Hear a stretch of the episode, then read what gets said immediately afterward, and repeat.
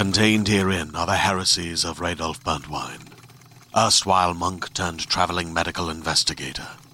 Join me as I uncover the blasphemous truth of a plague ridden world that ours is not a loving God, and we are not its favored children. The heresies of Radolf Burntwine, coming January 2nd, wherever podcasts are available. Hey, everybody! Uh, before we get started, just want to let you know about a few exciting developments. First of all, we have our first ever live taping of a Buffering the Vampire Slayer episode. We're going to be oh doing it my word. in Los Angeles at the Nerd Melt showroom mm-hmm. on February 2nd at mm-hmm. 7 p.m. You can get tickets at nerdmeltla.com. And find out once and for all are we actually this great at talking or are we really good at editing? Yeah. it's a little editing humor for you. Wow. Uh, yeah, so come join us. It's going to be great. Next week, we'll probably tell you about some guests that are going to come. Uh huh. Um, also, speaking of shows, to those of you who came out in New York City, in Brooklyn, to Union Hall uh, to see our first ever live show, we didn't do a live taping per se. It wasn't a proper episode, but we did play through the songs. We had A celebration of season one. a celebration of season one. We had some incredible guests come up and talk to us. Um, we had Slayerettes who helped us with our music. Um, and you can listen to that entire event now, totally free of charge. You go over to, drumroll please, our new Patreon page. Which, oh, I forgot to give you a drum roll. I'll try it again, Jenny. Okay. Drumroll please. our new Patreon page. we have uh, set up a Patreon page, uh, patreon.com slash bufferingcast. Um, if you don't know about Patreon, uh, don't be afraid. There will be a lot of free content there. It's a great place for artists and podcasters and all sorts of human beings to put all of their materials. And then there is bonus materials for those who donate at the dollar, five dollar, or ten dollar mark. You can find out all about that over there, or you can say, "Screw that, you guys! I just want to listen to the free episode." You can go on over and you can just click the sound file right there and listen to it. Oh, yeah. Um, and you'll notice as you're listening to the sound file that there are some visual cues. For example, I made four videos of slow motion Cordelia. Um, those are accessible. All of the visual elements are accessible for any Patreon donor level, a dollar or more. So if you want, if you want the the full 360 experience, you can also get that over at patreon.com slash bufferingcast. Yes, indeed. Speaking of music, Holy smokes.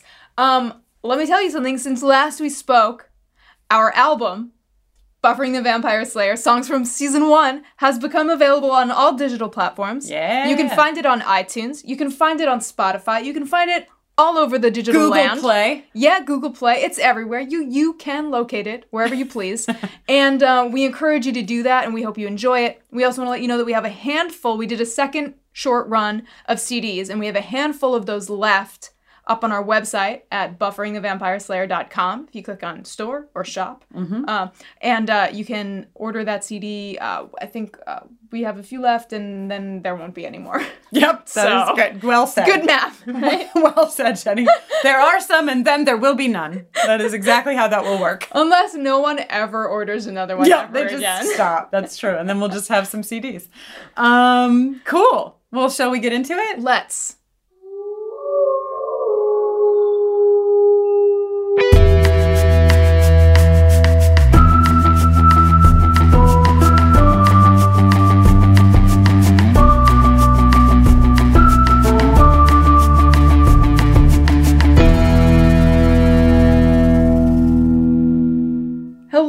And welcome to Buffering the Vampire Slayer, a podcast where we usually talk about one episode of Buffy at a time in chronological order.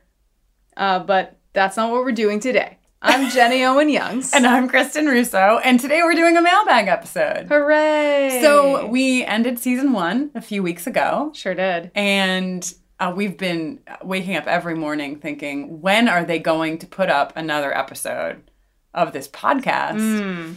And here we are, finally answering our own query. Right, right, right, right, right. Uh, but before I, I wrote a letter to Santa. I Oh. was like, Dear Santa, all I want for Christmas is more episodes of Buffering the Vampire Slayer. well, San- Santa was a little delayed, but Some he had a lot to take care of recently. yes, that's true. Um, so so we're back, and we figured that the best way at this was um, next week on the 11th, we'll be back with the very first episode of season two. You're not. Wow. Good thing you clarified that with a guh at the end because I thought you were wolf howling. No, I wasn't ready to wolf howl. Um, but before we get there, we want to tackle some of the incredible emails that we've gotten over the season. Um, and in addition to talking about some of the emails we've received from all of you, some of you sent us your very favorite moments uh, from season one. So we're going to kind of crawl through all of that wonderful material and Oh, yeah. talk about it where talking is needed and listen where listening is needed. It's going to be just lovely. It sounds pretty great. I, I really, I think I did a good job selling it.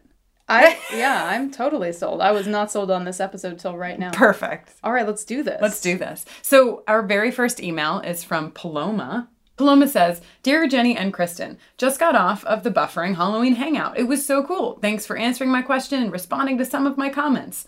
Along with being a fan of Buffy since I was a 12 year old lesbian, at age 24, I'm now a large fan of you guys too. Buffy was sort of my intro into the TV geek world. What was your guys' intros into whatever geeky worlds you are in? So I figured this would be a good place to start. Yes. Because, like, how did you become the geek you are, Jenny? What was your entry point? Hmm. Well, I feel like um there was a lot of like sci-fi movie viewing happening in my house. Like as we've discussed privately, but not on the podcast, um, I was exposed to movies like Alien and Aliens at a probably too young of an age. um, but like that kind of like got into me. And when I was in elementary school, uh, I read a lot of comic books, which I think was kind of a thing that was passed down from my older brother. I read a lot of like Spider Man and She Hulk and X Men. X Men in particular, like really has a lot of meaning for me. Um, Do you think that you would have had access to the comics if you didn't have an older brother? no, well, I had a lot of like guy friends uh, who also were into comics, but I but it started you know at home. Yeah. Um, and also my brother was really into D and D, so I read a lot of his like Forgotten Realms novels. Yeah. and um, was just generally like sort of pro dragon, pro monster, pro alien I- young age. I did not have any of that. I mean, I had like I read um, like the Chronicles of Narnia um, as a kid and was super into that, but I didn't have anything around me that intrigued, like sort of like uh, tempted me to enter further into those worlds. Um, you know, I watched like the Never-Ending Story, so there were like some elements, but I didn't really recognize them as anything. It just like cool stories. Right, right. And then way later, like in my 20s, I watched Iron Man. And I was like, hmm, I really enjoy this. This was a very enjoyable thing for me. And then from Iron Man, I was like, oh, I guess I liked Iron Man. I should watch X Men. Maybe I would like that too. And then it was over. Like, that was it for me. Because it really, I didn't understand before watching X Men, um, I didn't understand why everyone was. Like, I didn't understand geek culture. I didn't understand nerd culture. I didn't understand why people loved comics so much. I just thought it was like, well, it's cartoons and like fun and whatever. You know, it, mm-hmm, mm-hmm, none mm-hmm. of the larger underpinning messages and the importance of those messages was apparent to me at all. And then, of course, X Men, as it did for you, I guess, also earlier, just sort of like threw open the doors to like, holy shit, we're talking about all this stuff right now in the context of this fantasy, this, you know, um, this like other world allows us to access things that we couldn't otherwise. Um, and then I and then we started dating, and you were like, you have to watch Buffy the Vampire Slayer, yeah. and I was like, ugh. You're welcome. And now here I am. so yeah, thanks Paloma. Thanks for the question. Yeah. Um, okay, so next is an email from Daniel who is commenting on uh, earlier in the season we- we discussed uh, we discussed Giles's car. Right, you had a few choice words about Giles's car. I Jenny. mean, it's a shit heap. well, Daniel begs to differ. Okay. Daniel says, um, I listened to the mailbag episode. That's that must have been where you first trashed Giles's car. and I did want to chime in on the lack of love and appreciation for Giles' lovely Citroen. Oh, oh, and thank you, Daniel, gave me the way to pronounce it. Citroen car. Personally, I think it's the perfect vehicle for Giles. It fits him like the funky old Volvo fits the 1970s Detective Columbo, or Lorelai Gilmore's Jeep suits her, the perfect vehicular reflection of the person. Giles drives a Model DS, which in French is pronounced DS. Hmm. Thank you again, Danielle. The same as DS, which means goddess from Wikipedia. I mean, goddess, sourced from Wikipedia. cool, no? Citroen's styling and engineering were known for their innovation and uniqueness. That racy aerodynamic profile anticipates cars that came along much later. Of course, French cars were never very successful in this country and were kind of a joke from a practical perspective. But if you had ever ridden in a Citroen and experienced its legendary suspension, I think you would have more love for Giles's hmm. choice of vehicle. I would assert that Whedon totally nailed it when he gave Giles a Citroen, and I suggest in the future more admiration of the Gilesmobile is in order. Sincerely, Danielle. Okay, listen, Daniel. Uh, so Citroen, eh? Citroen. I said it wrong the whole time, but I did a good job with my reading. You did a tremendous job. Thank you. Much emotion. So here's the thing. Um, anything of beauty can be left to uh, deterioration. And that's my that's what bums me out about Giles' car. I love the shape of it, and I am a huge Ooh. fan of smooth suspension. Kristin can attest. For some reason, I feel like that could go in so many directions. I no no no no just for cars. But- so Oh, I have to interject now, mm-hmm. Jenny, because you're saying that you are, are appreciative of what Daniel has given to us here, but you think Giles has held on to this car for too long. or he's not taking care of it. Oh, well, what if he's taking, what if he, first of all, there's just so much in there because Giles is, he so stressed out about busy. taking good care of, well, no, I mean, I just Oh, think Buffy. he's right. And what if he's just had this car for so long? He loves this car, even though it's Mm-hmm. falling apart. He wants to use this car. It means so much to him. Okay. That's a Giles character trait. Yes, yes, yes. Admit defeat. I don't have to admit anything. I love this email, Daniel. Yeah, this is a great email. Incredible, Daniel. Thank and you. and we're gonna have like so we're gonna go back and forth, you know, doing some emails and some um, recordings from you all. But uh, I want to say that we have uh, three or four emails like this one where you have written in to tell us the most incredible information, minutely detailed, minutely detailed, organized in a beautiful fashion, thoughtfully crafted. Yes. So thank you, thank you, thank you. I think this is an appropriate time to hop to this email um, from, uh, well, you'll say who it's from, Jenny, because it's kind of the point. Well, it's from Cordelia, not Cordelia Chase, but a whole other Cordelia, if you can believe it. If you can believe it. Cordelia writes, Hey there, love the show. As a Cordelia, I just wanted to thank you so much for the amazing Cordelia love theme, which I'm using as my alarm and is giving me goddamn life in these dark times. As both a Cordelia and a queer, I very much appreciate any situation where I can hear cute girls talk about how much they love Cordelia. So thanks for that too. Wow. Wow. What an email. An email from a real life Cordelia. In the flesh. My Flesh and day, my Ones day has been made. Also, we get to get we get called cute girls in the email. It's just a winner of an email. All. We assume that that's that they meant us. Well, yeah, right. I mean, two I hope so. cute girls talk about how much they love Cordelia. I think that I think that's us. Oh my gosh. I know. It's pretty great. So to you, Cordelia, and to any other Cordelias. All who- the Cordelias out there. Yes. We in love Cordelia you. Land. You're perfect. Cordelia,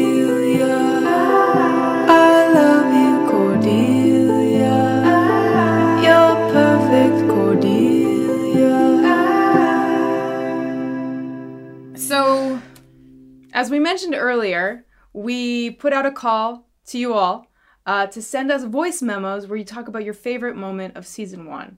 And we're going to listen to one now from a person who wished to remain anonymous, uh, but urged us to call them Ann Giles, which is, of course, the contraction of Angel and Giles. Which they actually called a portmanteau. Uh, some people are grown ups with grown up words. A portmanteau of the two characters. is that I, how you pronounce that word? I don't know. That's how I hear it in my head. And like, haven't you heard that said before? Portmanteau. I've definitely seen the word, but I don't know if I've ever heard it said. It. I would. My guess would be portmont portmanteau or something. I'm sorry, But, but, I please just did give that give that to us one more time. Our friend Mayrood is gonna like that. Can you can you give us your pronunciation? I gotta go. I actually have to get going. Let's see. portmanteau, portmanteau, portmanteau. Also, jeez. Portmanteau. Portmanteau. Portmanteau. Portmanteau. No, she emphasized Portmanteau. man. Portmanteau. Portmanteau. Portmanteau. Either way, we love the. anyway, we love that new word. we love that new word, and, and we love this voice memo. Yes, let's listen to um, And Giles. Anne Giles. My favorite scene so far has to be when Angel and Buffy first kiss, and then Angel's face changes and reveals that he's a vampire. The first time I watched it, I was seeing it from Buffy's perspective and experiencing her shock when this beautiful, intimate moment is suddenly shattered, and she sees that this person who she has trusted and opened up to is what she assumes to be a vicious killer. Rewatching the episode after having watched all of Buffy and Angel, I saw it through Angel's eyes instead, and I realized how scared he must be in this scene. He has all these feelings for Buffy, but has tried not to act on them, thinking that he could never be with her, and knowing that if she ever found out what he was, she would hate him and be disgusted by him. All of these fears come true as his face changes and she screams in horror. This scene really spoke to me because my sexuality has always been mixed up with complicated and scary feelings about BDSM and gender identity. For a long time, I was afraid of being intimate with partners because I thought that they'd be horrified or disgusted if they saw who I really was. And Giles, you're so articulate. So articulate and like what I mean, this is kind of what we were touching on, and we have touched on many times, but like what we were touching on a, a little bit before with X Men, and you know how that was our gateway in, and the things that these characters um, let us know about each other and ourselves. You know? That like we can see ourselves reflected in I think the most important ways, and holy shit, like there's so much shame around this right? There's so much shame around um, gender identity when it doesn't line up with um, what the world says that it's supposed to line up with. There's there's so much shame around um, you know sex that is not vanilla. Right, right. um, for many of us you know i think maybe there's some of us that escape that um, net of shame but I, I but i do think that the, the majority of us are told you know this is right and this is wrong this is good and this is bad um, and so Anne Giles here um, i think this is i just think it's so powerful like Yeah. seeing yourself reflected in a character in a way that lets you feel um, seen and also like makes you dig deeper Mm-hmm. right Yeah. I speaking of digging deeper. So we're recording in a different location than usual. We're in Brooklyn still recording this, and so we're just recording it. You'll probably notice, notice an audio difference as well because we're just recording it um, on either an iPhone or a Zoom. We'll see which one comes out better. Um, but we are also in an apartment with a wonderful cat named Vega. But he is mouthy. He's very mouthy. Can we hear a little bit from Vega? Yeah, let's let's play back Vega from before. What's that, Vega? Really? Great. So, but also on the flip side, we're in an apartment that is uh, equipped with a recording studio. So Vega is now behind two panes of glass, meowing at the top of his lungs. Yeah. But you can't. But we can't hear him. He's very mad. He's like, I have a lot to say about being seen in fantasy and horror. and it's really funny to see a cat meow at their hardest when you can't hear anything Yeah. coming out of their tiny cat mouth. It's kind of sad. He'll be fine. anyway. Anyway, back to you and Giles. Um, sorry, Jenny, were you saying something that Who can tell? Well, do you have anything else you'd like to say? I mean, I just thought it was so great, and also I can't. And Giles, if you just said that without writing it down and then reading it out loud, I am floored. That was just so beautiful. yeah, it's really beautiful. And thank you for sharing it with us and with all of our listeners. Yeah, hell yeah. Uh, I'm sure there's a lot of people listening who have similar feelings about this or who didn't even make the connection and just made the connection for themselves now, which is why art is cool. yes. well said. Essay by Kristin Russo, who does not know how to pronounce portmanteau. I Okay. think you just did it. I did. Oh, speaking of things that we are made to feel shameful of, um, you know, being a woman is one of them. Yes. And the reason I bring this up is to bring us to a very important piece of information, which is over the holiday, we received some gifts. Actually, I think there are more gifts that are waiting for us at home that we have not uh, gotten to yet. The gifts that we received before we left for the holidays were incredible. And one of them we posted online. Well, actually, we posted several of them online, but one of the ones that we posted online was a collection of chocolate Ugh. from a place. How do you pronounce it? Jenny? Lagusta's. Lagusta's. Lagusta's Luscious. Lagusta's Luscious in New Paltz, New York. They sent us a custom made set of chocolates. Um, if you haven't seen it yet, you can go on our Facebook or um, to our Twitter. Uh, both are just at BufferingCast. And you can see a picture of these chocolates. um, God. along with those chocolates, Beautiful and delicious. delicious. The, by the way, the collected set was um, a chocolate vampire, a chocolate aorta, I mean a chocolate heart with Anatomical. anatomical heart, um, a chocolate skull, Mm-hmm. Mm-hmm. Uh, and a chocolate vulva Yes. because good of measure. because of the, patriarchy. the patriarchy, right? And so, it, in, along with these chocolates came a mug, and the mug says. Kill your local misogynist.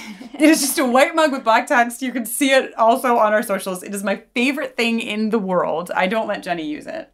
So this is from one of the chocolatiers, uh, whose name is Kate. Kate has made this mug. It is for sale, and it's incredible because the mug is amazing. Um, obviously, kill your local misogynist. That's pretty great. Um, in her initial note to us, Kate said the only people who didn't like the mug were misogynists and moms, I- which I really liked. Moms are like, but why would you say to kill somebody? You know, it's my universal mom. And voice. misogynists are like, um, And misogynists are like, you don't deserve to speak. You're Yeah. a woman. Um, so anyhow, everyone else who will be just as delighted with this mug, I believe, as we are, um, can get one by just going to teamkate.storeenvy.com. And what's fucking awesome about this is that not only do you get an awesome mug, but all of the proceeds from the sale of this mug go to the Sylvia Rivera Law Project and the Southern Poverty Law Center yes. just come on, you know? Just the best. So I'm going to be buying these kill your local misogynist mugs for everyone I know. I suggest you do the same. Uh, thank you, Kate, for gifting us our first one. Oh, and yes. um, thank you, Kate and Adrian uh, at Lagusta's for that incredible Oh, chocolate. seriously. Uh, so thought out, so incredible, and totally gone because yes. So eaten. we ate it all. um, cool. Okay.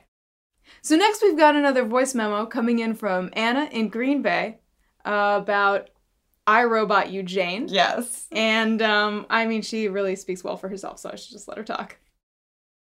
Hi, this is Anna from Green Bay, Wisconsin. My favorite moment is in episode 8, I Robot, You Jane. I love the part where Giles tries to explain the demon in the internet to Jenny Calendar, only to have her say, I know, and explain how she is a techno pagan. Giles gets adorably flustered while Jenny gives off some awesome 90s style hacker vibes.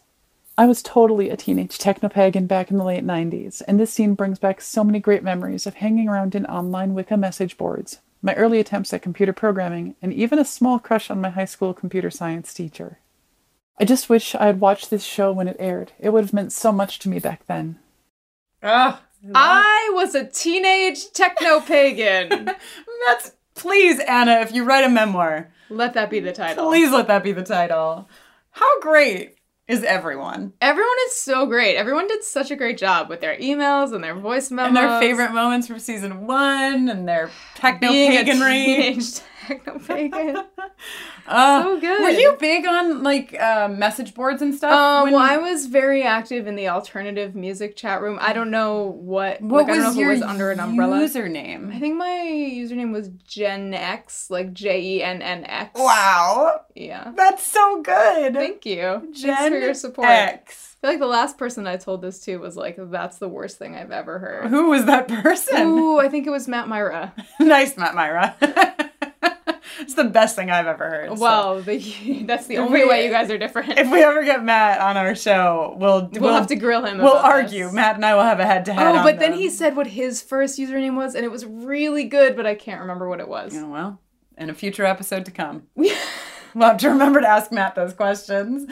Um, so yeah, and I my username, my first username was very boring. It doesn't have was any it like Kristin? It was Chris3918 because my best friends had gone away to college and the last four digits of my best friend's SUNY Oswego phone number was 3918. And like to give me a little credit, in the 1990s, when you were creating a username, you didn't realize that you would have it forever. You know what I mean? That like Yeah, yeah, Chris3918 would three nine follow one you. eight be- would become my like moniker moniker Sure. for nearly a lifetime. So uh, I was just like Chris, and these numbers I call all the time three nine one eight. Yeah. I don't know, Wow. but but I wasn't very active. I mean, I would like go in AOL chat rooms, but I didn't have like pa- you know pages and stuff until MySpace came along. Mm. Um, but I was still very confused about MySpace. Whatever that guy's name was, that was everybody's Tom? friend, Tom. I- Everybody's friend. Oh, I didn't know, and I was like, "See, I, remember, I don't remember who told me to go on it, Uh, but I, I went on it, and I was like, you see, I've been on this thing for one second. I already have some weirdo that I don't know who's Oh my god. friended me. You didn't realize that he was no, MySpace? No, I didn't know. Wow. Anyway, but I did get heavy into um, illegal music. Da- well, legal, but illegal music downloads. Legal but illegal? I mean, I, like I think that Napster was probably always kind of illegal, but it wasn't like there were no regulations on it when Napster first Hmm. came on the scene. Like as a kid, I mean, you must have gone through this too. Like I didn't know that what I was doing was wrong. I was just like I never downloaded music illegally. Really? I have never. to because this day. because you're a musician and you were aware from the start. um no, because I was like, why would I like I was really into collecting Oh, like Albums. physical copies So, like, stuff. And I, like I just wasn't um expo like I was more interested in just getting the records and listening to them Right. and, and not it like I was like why would you ever just want to have like a digital file of music when you could have a CD Oh my. yeah that's me Good old Gen X strikes again. um, well, I did. I, I thought it was the coolest thing in the world. gross I still think it's gross Well, I mean, now we have more. I, I think you need to take a deep fucking breath. I'm entitled to my opinions and I'll breathe when I but want But your opinion is very judgy of Kristin Russo 1998 right now. no no no no no no You're like, I never did that and I would never do it and I find it disgusting. And then you spit on the floor. I did spit on the floor I'm just saying that, like, you know, before I had awareness of like music and the craft of music, it was just like, holy shit, I can like download all this stuff and I can listen to all this new stuff. It was so awesome. And I mm-hmm. learned about so much music through it. And then it was like, Napster is actually illegal. And we were all like, skirk. yeah and Metallica was like where's our money when wow. I mean So much judgment from all angles Yeah. coming from Gen X Yeah. over in the corner. I gotta be me. Well, thank you, Anna. That thank was you for your wonderful voicemail. Um, we actually, speaking of uh, emails that have a lot of fantastic information in them, uh, relatedly to this I Robot You Jane episode. Oh my god, this is really. Do you want to set this set this up, set the stage for why this email got sent to So us? So you may recall uh, at, in the cold open of I Robot You Jane, we see Thelonious Monk. We see a monk named Thelonious speaking Italian, um, and we also see Moloch speaking Italian, and we see his his uh, acolyte speaking Italian. And uh, we were talking about like, is this Is it Italian? Italian? Yeah. Is this like time era appropriate Italian, or like what's the deal? So we got this incredibly informative uh, and exhaustively detailed email from Michaela that is just really something. Yeah, I mean, I'm gonna read a little chunk of it. I think. Yeah. Um, but the full where I'm gonna stop, it stops right before we get a line by line translation and conversation about that translation. it's is incredible. amazing. It's it's a miracle. So we'll, we're gonna put this up on our Facebook page today, which is just facebook.com/slash bufferingcast with the full tr- full translation because it is really special. Oh my god, it's so good. Um, but let me give you just a little bit from Just a taste. from Michaela here. Okay, so Michaela says, as an Italian major at university, I thought I'd tell you guys my useless rant about the Italian used in this scene, since no one else in my life is going to give a shit. First off, in 1418, no one would be speaking modern Italian. Modern Italian wasn't even a concept until much, much more recently, and even today, not everyone in Italy speaks the same Italian. What Moloch and the others in that scene were using was modern Northern Italian, and even then, they weren't always using it right. if this show were being historically accurate, they would more than likely have been using the Vulgare, the common Latinate language used by the common and merchant classes at the time. It would have also had strong regional influences, as the city of Cortona is in Tuscany. Also, for anything religious, they probably still would have been using Latin. wow. Secondly, when the minion whose neck is broken is speaking to Moloch, he is using the tu form. Anyone who has studied Romance language knows that there are two ways of addressing people, formally and informally. This minion absolutely would not have been addressing someone he reveres so informally as to use the tu. He would have used the Lei, which would have been the formal form at the time. Moloch may have used the informal when speaking back, but the minion absolutely should not have been using it. That would be extremely disrespectful, and from the scene, he did not seem to want to cause disrespect. Mm-hmm. Um, so then, This is amazing. It's amazing. So, Michaela, thank you. And for those of you who are as super fucking into this as we are, um, Michaela goes on to do a line by line, you know, Oh, dissection assessment. of Moloch's words and the minions' words, and like just.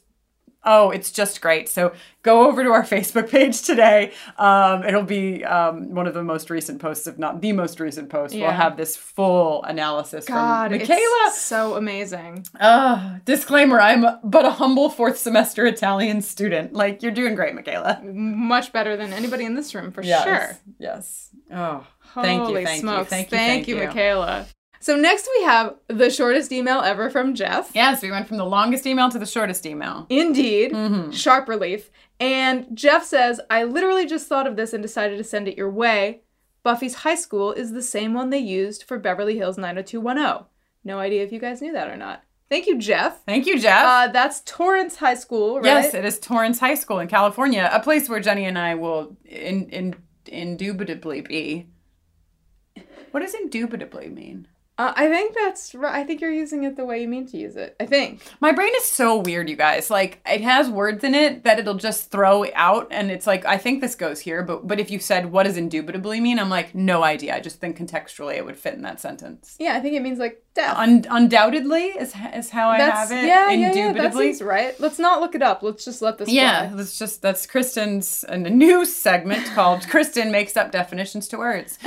um, cool. So yeah, we will, I'm sure, be going to Torrance High School at some point to do something fun. And there will be photographic evidence. Also, if for any reason you are listening to this podcast and you went to Torrance High School back in the heyday, of- please email us. please email us at bufferingthevampireslayer at gmail.com because we would love to talk to you about And your how. experiences at Torrance High School. Please. Home of Brenda and Brandon, Angel and Buffy. I don't know if Angel ever. Well, I guess he hangs out in the he library. hangs out. Yeah, he's he's Perfect. there. Perfect. Anyway, thank you, Jeff, for this. Yes. I'm sure many of you knew this already, but I did not know this, and and so I'm sure that the Kristins of the world, who are looking up indubitably, did not know this either. So you all get to learn a little something. Um, we have an email from Kenneth. Uh, who says this is now this is sent to us to give you some context the morning of November 9th. Um, that was actually 2016. Yes. That's right, it's true. When the sound file is in space. Yeah. They'll be like, if only Voyager. they had let us know. Um, okay, so I just got so distracted thinking about them saying, like, hearing us call them out on being excited about the year and then laughing at us. So it's fine. Kenneth emails us um, the morning after the 2016 election uh, and the morning of, of our I Robot You Jane episode where we put a little pre-roll in. Yeah, we just uh, put a little message up front because we felt very sad and uh, very scared, and we felt like a lot of you might be feeling that way, and we wanted to share something with you that might feel a little hopeful. Yeah. So we shared uh, a quote from a later episode of Buffy, and um, Right. And That's what we so, yeah. And so then Kenneth wrote in and said, um, you know, that waking up this morning was unreal. Uh, I got one hour and 13 minutes of peace today while I was listening to today's episode of Buffering. Thank you for giving me something funny and positive. Thank you for giving me something awesome about something I love. I'm so thankful for your podcast, the work that you do with the LGBT community, and that you are strong, proud women. I hope if I have a daughter, she has the same strength and pride. And this last bit is why I want to read this email the most. I'm going to use this as inspiration and go to my local city council meeting tonight. Hopefully, I can start the changes I want to see in the world. All the best, Kenneth. oh no, Are you crying? not quite. Is it because I did such a good reading of something you had already read that it hit you in a whole new way? Yes. This is just like everything, right? You know, where the show exists and it forms this space where we all get to say like we we like this thing. Mm-hmm. Let's get together and like sit in this space together and talk about this thing together and love this thing together. And then bad shit happens and we're in this space together and we get to kind of like turn over shit in our hands and say like, well, I can use this piece from this space to like help me. Or I can use this piece. Or like listen to what that person is doing with this space that that helps me navigate this thing and i don't i could not dream up a more powerful um you know end result not that it's the end but you know what i mean in Yeah. this in this arc than you standing up and saying i need to do more i'm going to go to this local government meeting and participate i mean because that is that's everything and so often i think not to get all politicky, but I think so often in politics we think about the biggest votes, right? Like, Yeah. I'm going to vote for the president. I'm going to vote for the vice president. I'm going to vote for senators. Those are all important votes, certainly. But um, a lot of us neglect to participate at the local level. And um, what we set down at the local level often is the current that pushes the larger stream. So, um, all the thanks to you, Kenneth, for participating, and all the love to the rest of you out there who are searching out ways to get involved. Um, this is a great way to get involved with your local government. Um, super powerful stuff. Um, but I also think that there's a ton of ways that you can give back right now, um, whether it is going to that local city council meeting, volunteering, or like creating a piece of music that you share with the world. You know, there's so many different avenues. Oh, I could do that one. You can do that one? Yeah. Okay. Thanks. Yeah. Today's episode is brought to you by Regal Cinemas. If you're anything like me, you deeply enjoy going to the movies. Going to the movies is probably among my top three all time activities. I love seeing films on the big screen. I also love being around other people who are watching the same movie with me at the same time. And of course, I love eating giant buckets of popcorn. If you feel the same and you like going to the theater, Regal Unlimited is something that just makes sense. Regal Unlimited is the all you can watch movie subscription pass. It pays for itself in two movie visits. You can see any standard 2D movie anytime, no blackout dates, no restrictions. When you want to watch a movie, in 4DX or IMAX or RPX or ScreenX. There's so many ways to watch movies these days. Your Regal Unlimited membership gets you into those premium experiences at a reduced cost. And with Regal Unlimited, you don't only save money on the tickets, you will also save on your snacks. And as previously mentioned, I love snacks. The only thing that can make me love a snack more is saving money on buying a snack. Members get 10% off of all non alcoholic concession items with membership.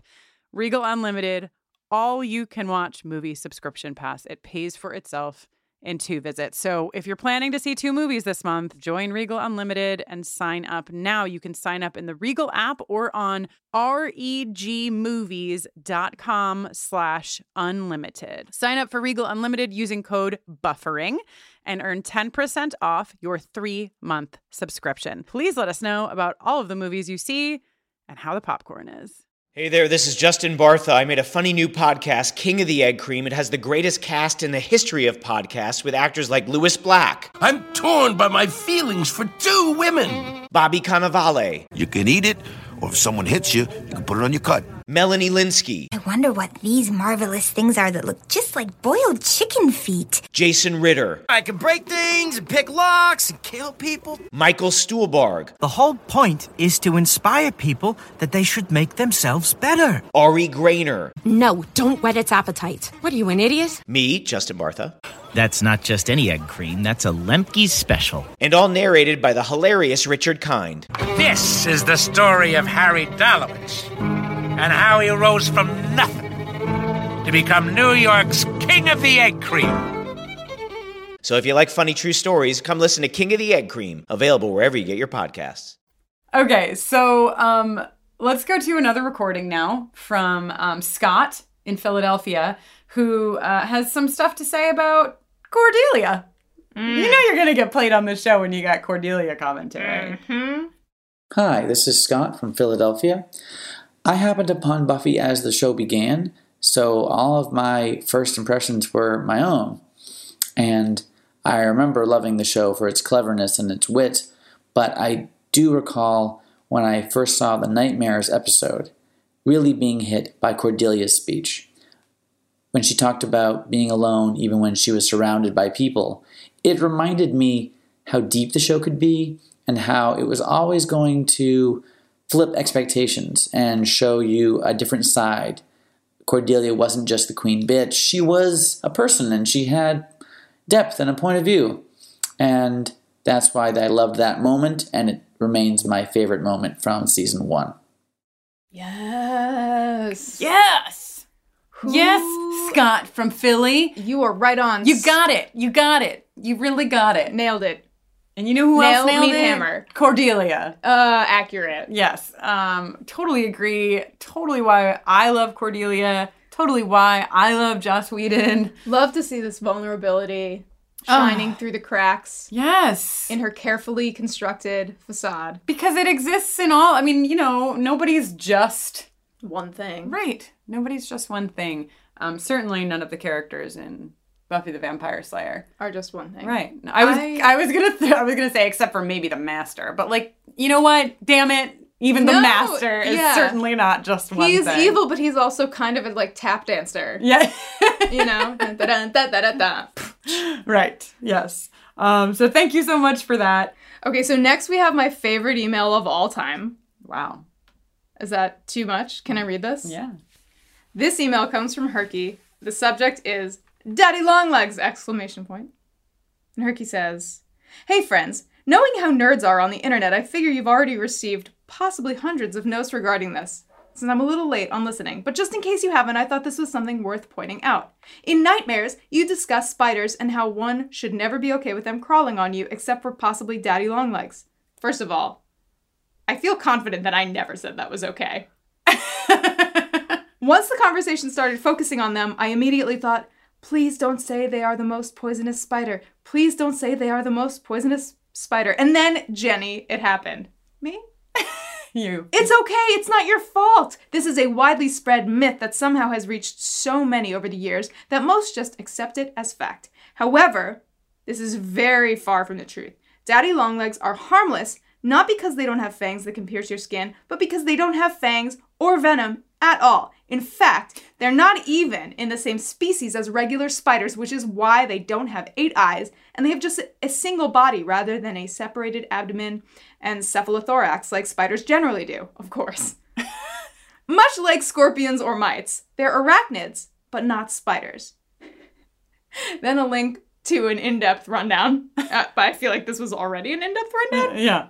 Sorry for science nerding out on y'all, though I'm sure Jenny can appreciate some good science nerding out every once in a while. Stay Mhm. groovy. Herky, thank you, Herky, for the greatest email of all time.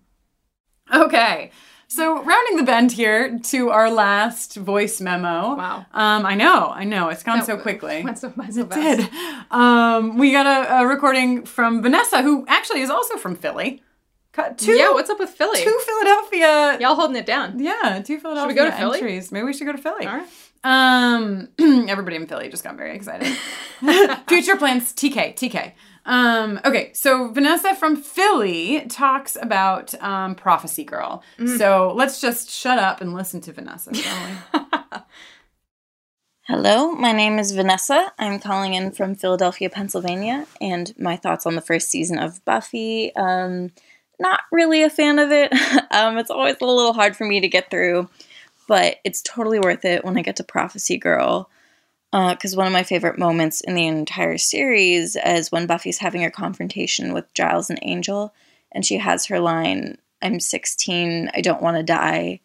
I find it's the first moment in the series so far that has this real emotional weight and this rawness. And that's a big reason why I love Buffy so much and I keep on coming back and rewatching it. Uh, and it's also the first time you get to see Sarah Michelle Gellar really act and you get to see her do what she does best, and that is rip your heart out. And it's only the beginning. Um, but thank you, Kristin. Thank you, Jenny, for an awesome podcast. And I can't wait for season two.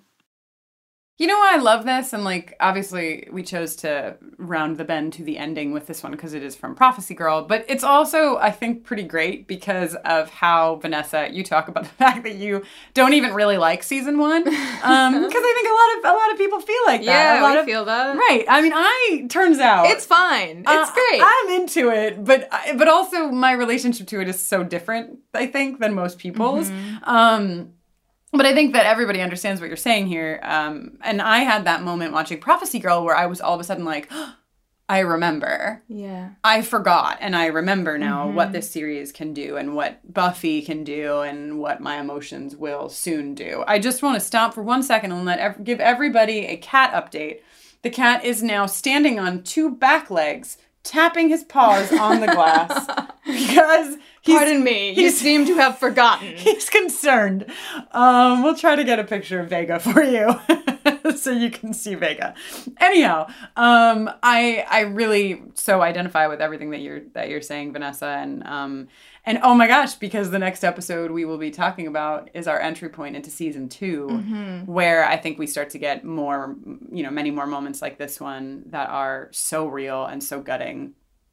I'm so excited. Yeah, oh my god. It's it's really just like the door has been cracked. Is there a thing, Jenny, about season two that is not a spoiler, but like perhaps a character or whatever that, that you're most excited? There are just so many peaks and valleys. It is a big sexy roller coaster and it is gonna fuck you up if you haven't seen it before. Oh, if you haven't seen it before, holy shit, buckle up. Buckle up. Please buckle up for safety. Yes, for safety. Um, great. Wow. Well, I think we did it. We really did. Thank you to all of you who sent in emails. Thank you to all of you who sent in voice memos. Thank you so much. Um, if you want to email us at any point, you always can do that at bufferingthevampireslayer at gmail.com. We want you to know that we do our best to read all of the emails. We don't always get to all of them, but we see them all and we respond to as many as we can. Mhm. Uh, we definitely appreciate them. Oh so my god, yes. Keep them coming. Thank you. You can also find us on Twitter at BufferingCast or on Facebook at facebook.com slash BufferingCast. Yes. Wow. Thank you so much for listening Yeah. to this mailbag episode. Thank Very you. special Mhm. mailbag and celebration of season one episode.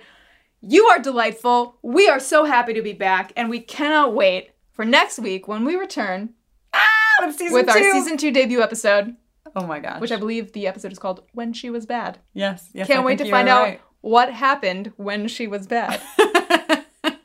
Um, just a reminder if you want to check out our Union Hall show, you can do that over at patreon.com forward slash buffering cast. You can also find our season one album, Buffering the Vampire Slayer songs from season one, all over uh, your favorite digital platforms, Mhm. iTunes, Spotify, wherever. And you can also order a CD while they while supplies last Oh my gosh. over at bufferingthevampireslayer.com. Yeah. Uh, and if you're in the Los Angeles area, come out on February 2nd and see our show at the Nerd Melt Showroom. You can find out all about that at nerdmeltla.com. I'm Jenny Owen Youngs, and it has been my pleasure to serve you, and I, I imagine it will continue to be my pleasure to continue to serve you. What a delight. You can learn more about me at jennyowenyoungs.com slash buffering.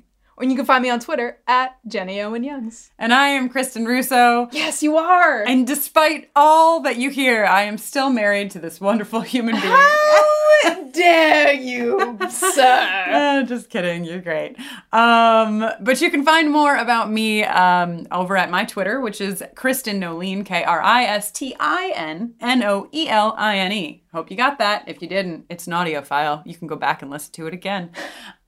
Great point. You can also find out about my work with LGBTQ young people and their families over at everyoneisgay.com or mykidisgay.com. And um, yeah. Oh my God. Jenny, Yeah. it's time for season two.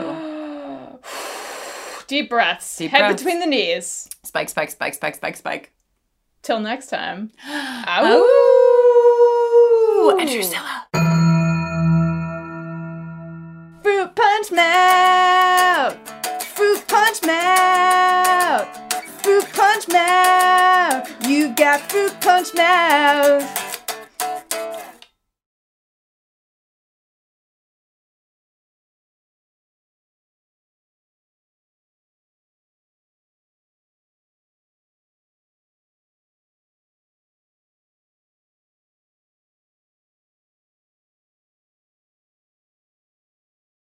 Hey there, it's Rachel Ballinger, and I am extremely excited to invite you to Rachel Uncensored. It's my podcast where I sit down and get real with my friends and celebrity guests, where we talk about all sorts of topics. And sometimes we might be under the influence when we do so. We cover things from personal stories to hot button issues. And it's the only place on the internet you can find an uncensored version of me. It's a side of me that you might not have seen before because it's not the most family or brand friendly. But don't worry, I'm still sort of slightly a decent human being. If you're intrigued, then make sure you check it out. New episodes drop every Wednesday. You can find it on Apple Podcasts, Spotify, or wherever you listen to podcasts. Trust me, you won't want to miss out on the fun and candid conversations we have here on Rachel Uncensored.